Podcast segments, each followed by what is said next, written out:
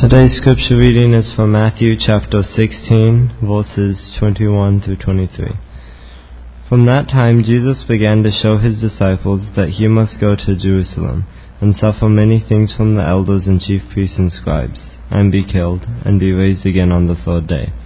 Then Peter took him aside and began to rebuke him, saying, Far be it from you, Lord, this shall not happen to you. But he turned to but he turned and said to Peter, Get behind me, Satan. You are an offense to me, for you are not mindful of the things of God, but the things of men. I like stories about underdogs. A movie, a book, whatever. A story about an underdog. Maybe you know, kind of your David and Goliath type of story. Maybe it's a sports setting or whatever it is, but I like to root for the underdog. I always have. And um, especially in, in movies like where you have the one individual going up against a big corporation. Somebody who has very humble means going up against a group of people who have nearly unlimited resources and money. A man of integrity who's been wronged. And it's like against all odds that he could possibly prevail in the situation, and yet he's willing to stand his ground and do his best. That's the kind of story I came across in a movie a while back about Robert Kearns. The name of the movie is Flash of Genius. Robert Kearns, you may have never heard of him, but he was an engineer and an inventor, and his most famous invention is that of the intermittent windshield wiper. Uh, he was driving home from church uh, with his wife and six kids, and there was just this light drizzle going on, and he turned his wipers on. It was, you know, and you know how it is. It's squeak, squeak, squeak, because there's not enough water going on, and he turned it off, and then he couldn't see out the window, and he was saying, you know, if if windshield wipers were just kind of like your like your eye, you know, your your eyelid blinks when it needs to blink. It just doesn't blink, blink, blink. It, bl- it blinks when it's necessary, and that's the that's the best way to see. And he thought, if only we could do that with windshield wipers. So he went home, and being a little bit of an engineer and inventor, he started working on this, and he set up, had a shop down in his basement, and his boys were helping him uh, try to build this thing. For two to three years, he's working on this down in his basement, and finally, he has success. He invents it. And so he has a friend that's in the auto industry. He takes the invention to him. This guy sets up an appointment with Ford Motor Company. He meets with Ford Motor Company. They like the invention. They enter into an initial agreement, and he wants to stay the manufacturer. He wants to, to build them. So he gets all the money that he's got, and he puts it into buying and getting a, a shop and a factory ready to make these motors when Ford Motor Company backs out. And because of losing that work, he loses everything. He loses all of his money. And it's, it's like the end for him financially. What makes it even worse is that within about a year, when the new model cars come out, the Ford Mustang is introduced at the car show as one of the first vehicles made with intermittent windshield wipers. And that's when he really kind of loses it and and and and fig, just like something has to happen here. Well, he ends up having a nervous breakdown. Robert Kearns is institutionalized for several months over the disappointment and the loss of this and the ruin that it had brought to him financially. And after he is released from that, he decides that he's going to take on Ford Motor Company. And so he does. And he gets an attorney. And when they first go up to Ford, Ford says, Look, we'll give you $250,000. Just drop this. He said, Will you admit that I'm the inventor? And he said, They said, No, we'll give you $250,000, but we're not going to admit that we, you know, basically stole your patent. So, no, but we'll give you $250,000. He said, Forget it. His attorney quit, thinking, I'm not going up against Ford Motor Company. And Robert Kearns decided that he would do that. And he started working on it on himself and preparing for years. He brought suit against Ford Motor Company in 1978 for patent infringement, and the thing lasted for 12 years. 12 years of his life is eaten up with this. Partway along the process, Ford offers him $30 million to settle. That was $30 million. He said, Will you admit that I am the inventor of the intermittent windshield wiper? And they said, No, we'll have no admission. He said, Then there's no deal. After 12 years, a jury found in his favor and awarded Robert Kearns $10.1 million. Simultaneously, he's in 10 years of litigation with Chrysler and receives a little under $30 million from their admissions. Now you would think at this point I would be up on my feet cheering for this guy. You did it. You stuck, you didn't just settle for the money. You wanted your name cleared. And that's what it was for him. He's like, I'm an inventor. They haven't just stolen money from me. They've stolen my identity. This is who I am. And they're saying, no, you're not. And he was feeling like he needed to stand up for himself. And you, I, I would have been up on my feet cheering for him. But there's part of the story that I haven't mentioned. And that's that Robert's wife, Phyllis, during this entire time period, while he is so single mindedly obsessed, and obsessed is the right word, obsessed with this getting this justice and getting his name where it needs to be, his wife was doing everything she could to hold the family together. She was working, she was caring for six children, she was trying to support him in getting his case ready. It got to the point where she was under such stress, and anxiety that she became ill, physically ill because of this. And finally, one day, totally exhausted, at the end of her rope, she went to her husband and she said, We just got to stop this. We got to stop this. We're about to lose everything. And she didn't just mean financially. She said, We're losing us. We're losing our marriage. The children don't even know you anymore. We, we, we need this to stop. It, it's okay. We, it's, our family is too important for this. And Robert Kearns made the decision to continue the case at the cost of his marriage and alienation and estrangement of his six children. So when the big verdict came in and all the money was awarded, I just didn't feel all that great about it personally because all I could think of was what the man had given up for his money or for what he'd given up for his family. If you were to Google Robert Kearns, K E A R N S, uh, this is what will pop up, and it will say, inventor of the intermittent windshield wiper. There it is. He got it. At what cost? At what cost? He lost, in my estimation, the most important things in his life to get that in Wikipedia. And by the way, he's been dead since 2005. So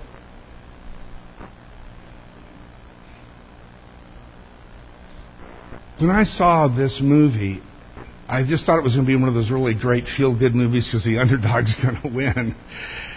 And it just hit me like a, it just hit me so hard, and it became to me somewhat of a spiritual parable. You know, Jesus told parables for a lot of reasons. But one of the reasons that Jesus would tell parables is because in a parable, sometimes you get caught up, don't you? You get caught by it because there's something about your life that you would never see ever. You would never notice it about yourself, but you find it in the story and you identify it as something, and then all of a sudden it surprises you and you realize that you're making a judgment on yourself. And that's what this movie kind of became to me kind of a spiritual parable of sorts because it pointed me to the words of Jesus. It pointed me to the words of Jesus in Matthew chapter 16, verse 26, when he says, For what will it profit a man if he gains the whole world and forfeits his soul? Jesus spoke those words in the context of an individual making the most critical decision that we will ever make in our life. He had just been confessed as the Christ, the Son of the living God, by the Apostle Peter. And then begins to explain to his apostles what that's going to mean for him, because it's and, and, that, of course, comes as quite as a shock. Because he says, now the Son of Man must suffer. I'm going to go to Jerusalem. I'm going to be suffer. I'm going to be, I'm going to be turned over. I'm going to be killed. I'm going to be crucified. But on the third day, I will rise from the dead. And it's in that context that Jesus then says, and if you want to be a part of that, if you truly believe this about me, then you've got to be willing to do what I'm doing. Jesus is obviously about to deny himself and literally take up a cross and die in order as to fulfill the plan of God that he has come to fulfill as the Son of God. And Jesus then calls upon his apostles to do the very same thing. As we read in Matthew chapter 16, verse 24, Jesus told his disciples, If anyone would come after me, let him deny himself and take up his cross and follow me. For whoever would save his life will lose it, but whoever loses his life for my sake will find it. For what will it profit a man if he gains the whole world but forfeits his soul? Or what shall a man give in return for his soul? For the Son of Man is going to come with his angels in the glory of his Father, and then he will repay each person according to what he has done. Nothing is more important to us than our soul. We're created in the image of God. We bear His image. We're created for eternity. That's our very essence. It's who we are. It's the being that we are that relates to God and is meant to relate to God for all of eternity. If we could gain the whole world, first of all, we couldn't, but if we could gain the whole world, if somehow we could become masters of all the possessions on the face of the earth and have all power over everything on this earth, if we could gain the whole world literally, but in the process lose our soul, what an unspeakable tragedy that would be. What a terrible loss that would be.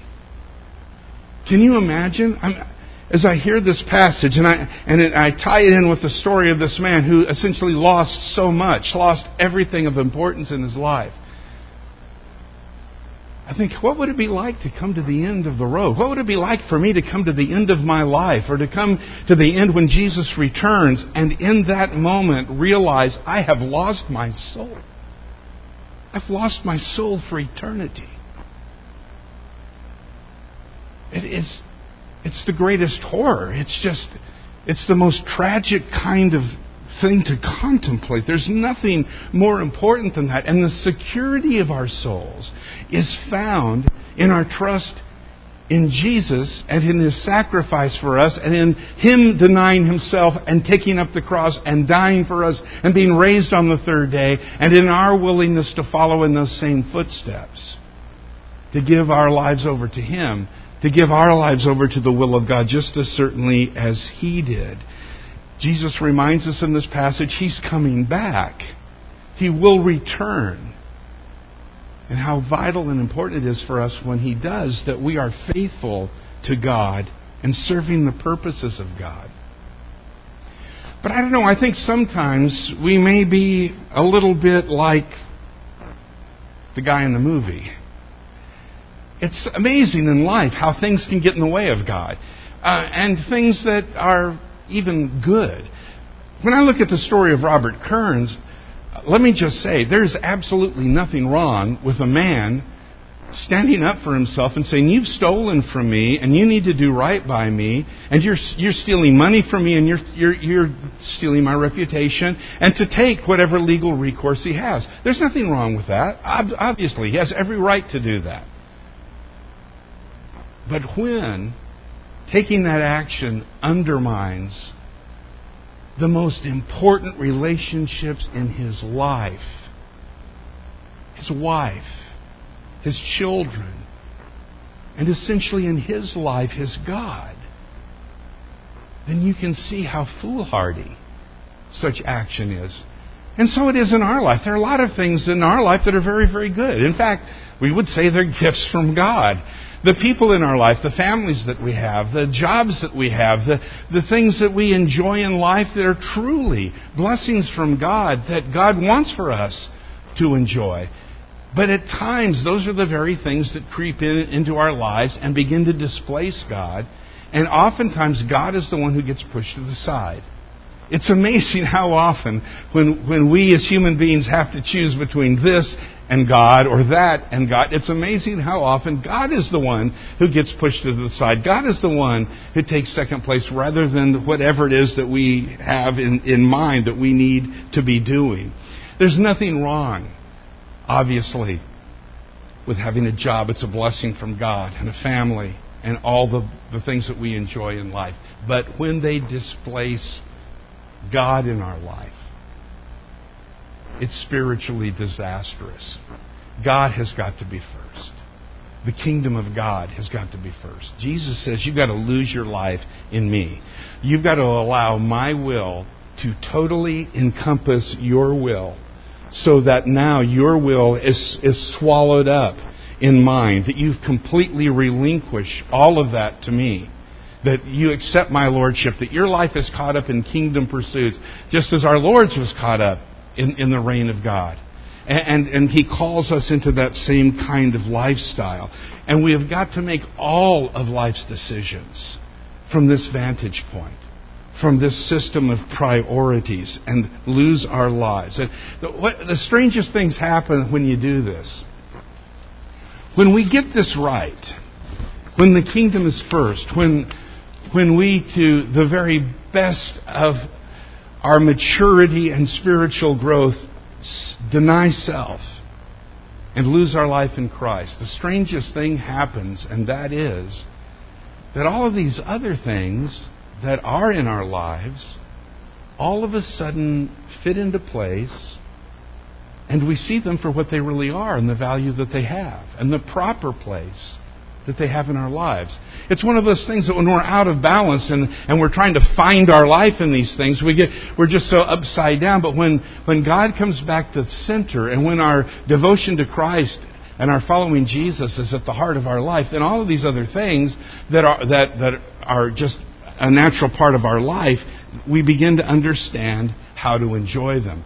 The devil is saying, hey, find your life. Find your life by going out there and getting what you want and set your goals high and go for it. And yeah, you can, you can believe in God and God can have a role in your life, but you need to, you need to find your life and get, get your, get what you're going after. And Jesus says, no, that's not, that's not the way it is. It's impossible for that to bring you what you're looking for. In fact, you've got to lose your life. You've got to lose your life in me if you want to find it. You've got to just completely relinquish the control, your decision making, your life, your lifestyle, your behavior to me, and judge everything from that perspective and point of view. And of course, when we do, everything else in life we get right. For example, our families. What place does our family have in the life of a disciple? Our family, however you may be, uh, from there may be folks here who are single, there may be people here with ten kids or whatever. we we have family life in a variety of ways, but family life in the kingdom is about knowing God and loving God. And if you're blessed with children, to raise up your children to know the Lord, to trust Him, to train them to love God, to serve God, to show them and model to them how to be devoted to the Lord, to give your life over completely to God and, and to, to call your children to follow you as you follow Christ. It's to, it's to put God first in your family and at the center of your family. And sometimes in family life, God will get pushed over to the periphery. He won't be the most important thing, and that brings about disaster in the life of a family. I'm so thankful for the parents here who involve their kids in the life of the church, who have them here for Bible school, who are here right now, who, and it's hard sometimes all of us who've raised kids, we know how it, how difficult it can be to get everything together, to get everybody ready, to get get get somewhere on time, and then.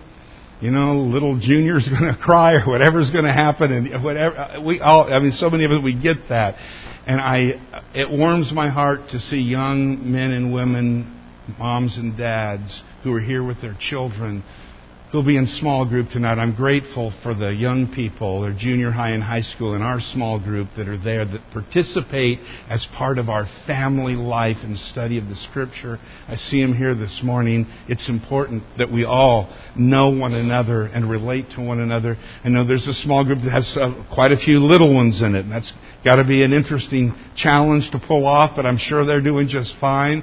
And, and, and those of you who have involved your children in ministry, whether it's with us as a church or other things that you're doing in your life where you get your, your children serving, that's so vital and important that God be the center of your family life. Because so often today, in family life, God gets pushed over to the side, and almost anything and everything could get in the way of assembly and Christian fellowship and serving and ministering.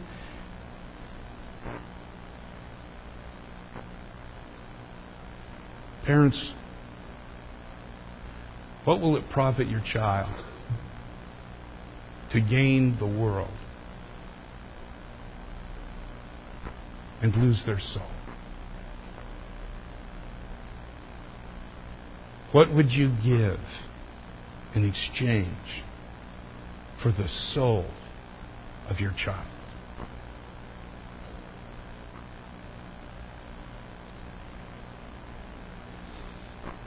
I am so grateful to my parents.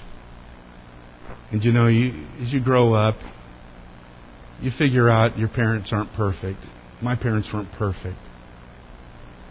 But I never once, and I do mean never once, doubted where God was in their life and by extension where God was in the life of our family. Until I grew up until that own until I owned that commitment myself till I matured and grew to where it was now my commitment and not my parents' commitment.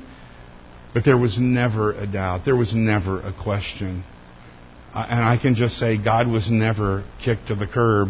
God was always at the heart and the center of our family life and I grew up in a church family. I grew up with aunts and uncles and grandmas and grandpas in the faith that have been dear to me all of my life at every stage of my life. And now I've become grandpa. So, you know, here we are at the other end of the spectrum. And I love that too. I mean, I really do. It's just, it's wonderful. But that can't happen without all of us being devoted to the Lord and seeing ourselves as family and joined in the body of Christ and understanding the power that we have as, as a community of faith and in sharing all of those values together. Uh,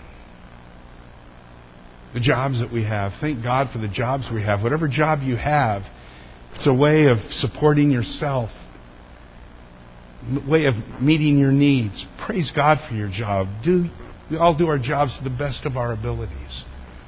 But our jobs aren't the things where we're going to make our mark in the world and we're going to rise up and we're going to. That we, now that may happen. God may bless you in your job. God may bless you in your work, and you may do very, very well. Recognize it as a blessing of God and honor God with whatever He gives you in that work. The jobs are the places that we go and we work and we find support, and we're there to be light in the world among the people that we see, to show them the faith in flesh and blood, to live out the life of Christ before them, to show them who we are, to be, to be ready and able and eager to minister to anyone that we work with or associated with in our work who may need the Lord, and to be ready to talk to them and to witness them about the work of God in our own lives. That's where that, that, that's where the kingdom and the work. They, it's not our, our life in the world is not that secular life that we have that's separate from our life of faith. Our workplace is a place of ministry and service. It's where the kingdom comes first, even there. And so it is with all of the things that we do in life, all of the all of the things we just enjoy doing. Some people here love to hike. Some people mountain bike. Some people like to read. Some people like, and well, there's so, so, many different interests, and God gives us interest, I think, at times, and, and ways to relax and enjoy ourselves. But those things aren't ends in themselves.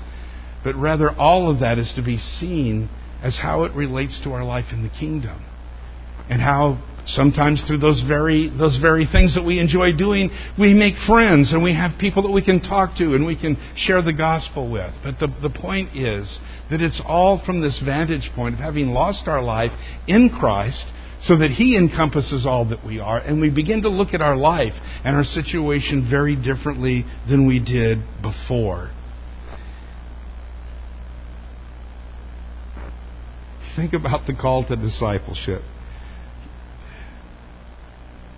I'd just like everybody here right now to absolutely and fully and completely deny yourself. Let's just work right now on the complete death of our egos. You talk about a countercultural idea. That's what Jesus calls every generation and every culture to. Because he models it in his own life and ministry. And the amazing thing about it is, is when we truly get that and when we go all in to, to the degree that we can, we have blessings that the world cannot offer that we can never gain in the world. What Jesus is saying is so true.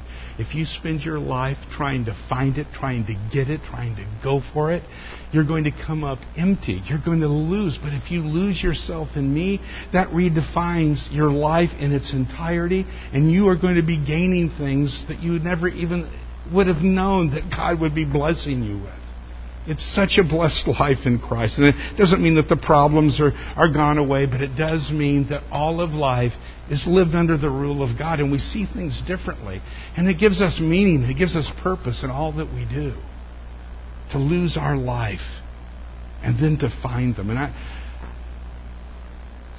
I know we all we've come to our faith in different ways and at different times in our life. I happen to grow up in a family of, of faith, and I as I was working on this lesson this week, I just thought how grateful I am for all the people I've known since I was a kid who modeled what we're reading about today. Oh, I know they're all feet of clay. We're all sinners. We none of us make this completely. But from the time I'm a kid until this day, looking out into the faces of so many of you, I have had people encourage me by their own examples and their own lifestyles, and some of them would never even know that they that they were on my radar screen, but I watched and I saw and I've I've witnessed what Jesus is saying. I've witnessed it in the lives of other people who lost themselves in Christ and who whose lives reflected such blessing and meaning, regardless of the circumstances of their life. These statements of Jesus are so true. This is how life really is. And I just hope I can continue to learn that lesson and grow in it. I wish the movie, well, not just the movie, I wish his life would have gone in a different direction. When his wife Phyllis came up to him and said, We're losing everything. This, this is the end. Our family is disintegrating. We need you. This, we've, this has got to stop. I wish he would have said, It stops today. It stops now. It's over. It doesn't matter. You know who I am. My children know who I am. My God knows who I am. I don't need the recognition of anyone else. I don't need to have all injustices righted. It's more important to me, my relationship with you. I want to be a husband that leads you, that is the best husband that you deserve. I want to be the father that our kids can come to and look to and respect and lead them on. Uh, this, this, this legal thing, it's over. You and the kids are more important to me than anything this world can offer. And I would have got out of my chair and cheered. Because that's a hero story right there. That's a spiritual hero story. says the world is not enough in exchange for my family, my life, and my soul. That's a bad deal. And I choose my family. I choose what's right. And yet, the tragedy of his life brings us back to the words of Jesus.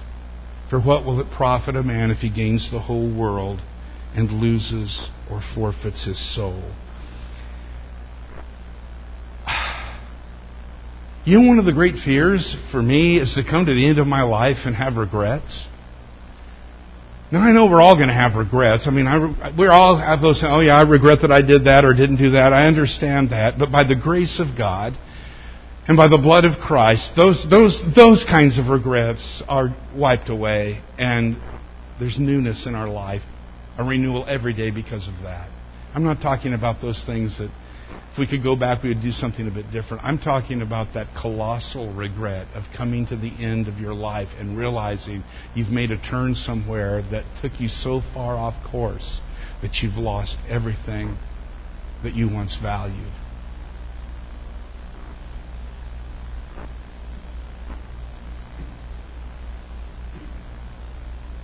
So we come into the presence of God. And we say today, Father, you know, there are a lot of distractions around us, and I sometimes get caught up in all that's going on in the world around me. It's just kind of part of life, isn't it, Father? But I want you to know nothing is more important to me in my life than you. And your love for me and the grace that you've shown for me in Jesus Christ, nothing these things, they're no temptation whatsoever when I look clearly into your eyes. And I'm reminded of your love for me, what you've done for me, how Jesus gave everything up for me. And Father, I'm here to say to you, you've got my heart. You've got my life. I know I haven't given it to you perfectly. And there's a sense in which I can never, still in this flesh, give it to you perfectly, but that's what I'm aiming for. Because nothing in this world is as important as my relationship with you and my soul living with you and praising you and glorifying you for your love and mercy throughout all eternity. That's where we find ourselves. And so we looked at the cross today. Not only for the means of our salvation and atonement, which it is, of course, as Jesus denies himself, takes up his cross, and gives his life for us, but also as the model for our own lives to walk in the pathway that ends at that tree, to be ready and to live perpetually in a state of self denial because in self denial, we can come into the fullness of Christ and be found in Him and have a life so far beyond what the world can offer. A life so much bigger and better and spiritual than what we can muster. And it's there for us when we lose ourselves in Christ, when we give up, when we give over, when we submit. I hope and pray that as we come back to these very familiar words of Jesus today that we've looked at, He'll just give us all just a few moments to think about those words and the impact on our lives. And to just, as our brother said at the table today, to, to, re, to reconnect, to recommit, to rededicate, to say, Yes, Lord, I want to follow that path. And we would say to any among us today who haven't yet made that decision, follow Jesus. Follow Jesus if you believe he's the Son of God, confess that he's the Son of God. And anything that's going on in your life right now that isn't right, turn from it, repent of it, denounce it. Look to Jesus Christ as your Lord, submit to him, give him everything that you are, and come. And in faith, be baptized into Jesus Christ, into his death, so that his blood cleanses you from your sins, raised up from the waters of baptism to newness of life. to live that life filled with the Spirit of God, lost in Christ, giving yourself to Him, and by so doing, enjoy the blessed life in Jesus Christ, where we experience continual fellowship with God. For what would it profit a man if he should gain the whole world and forfeit his soul? What would a man give in exchange for his soul? As we sing today, let us sing a song of commitment. We are people who will follow Jesus. And if there's anything in your life that you need to bring before the Lord, or if you're ready today to begin that journey in obedience to the gospel, we invite you. Let's stand and let's sing together.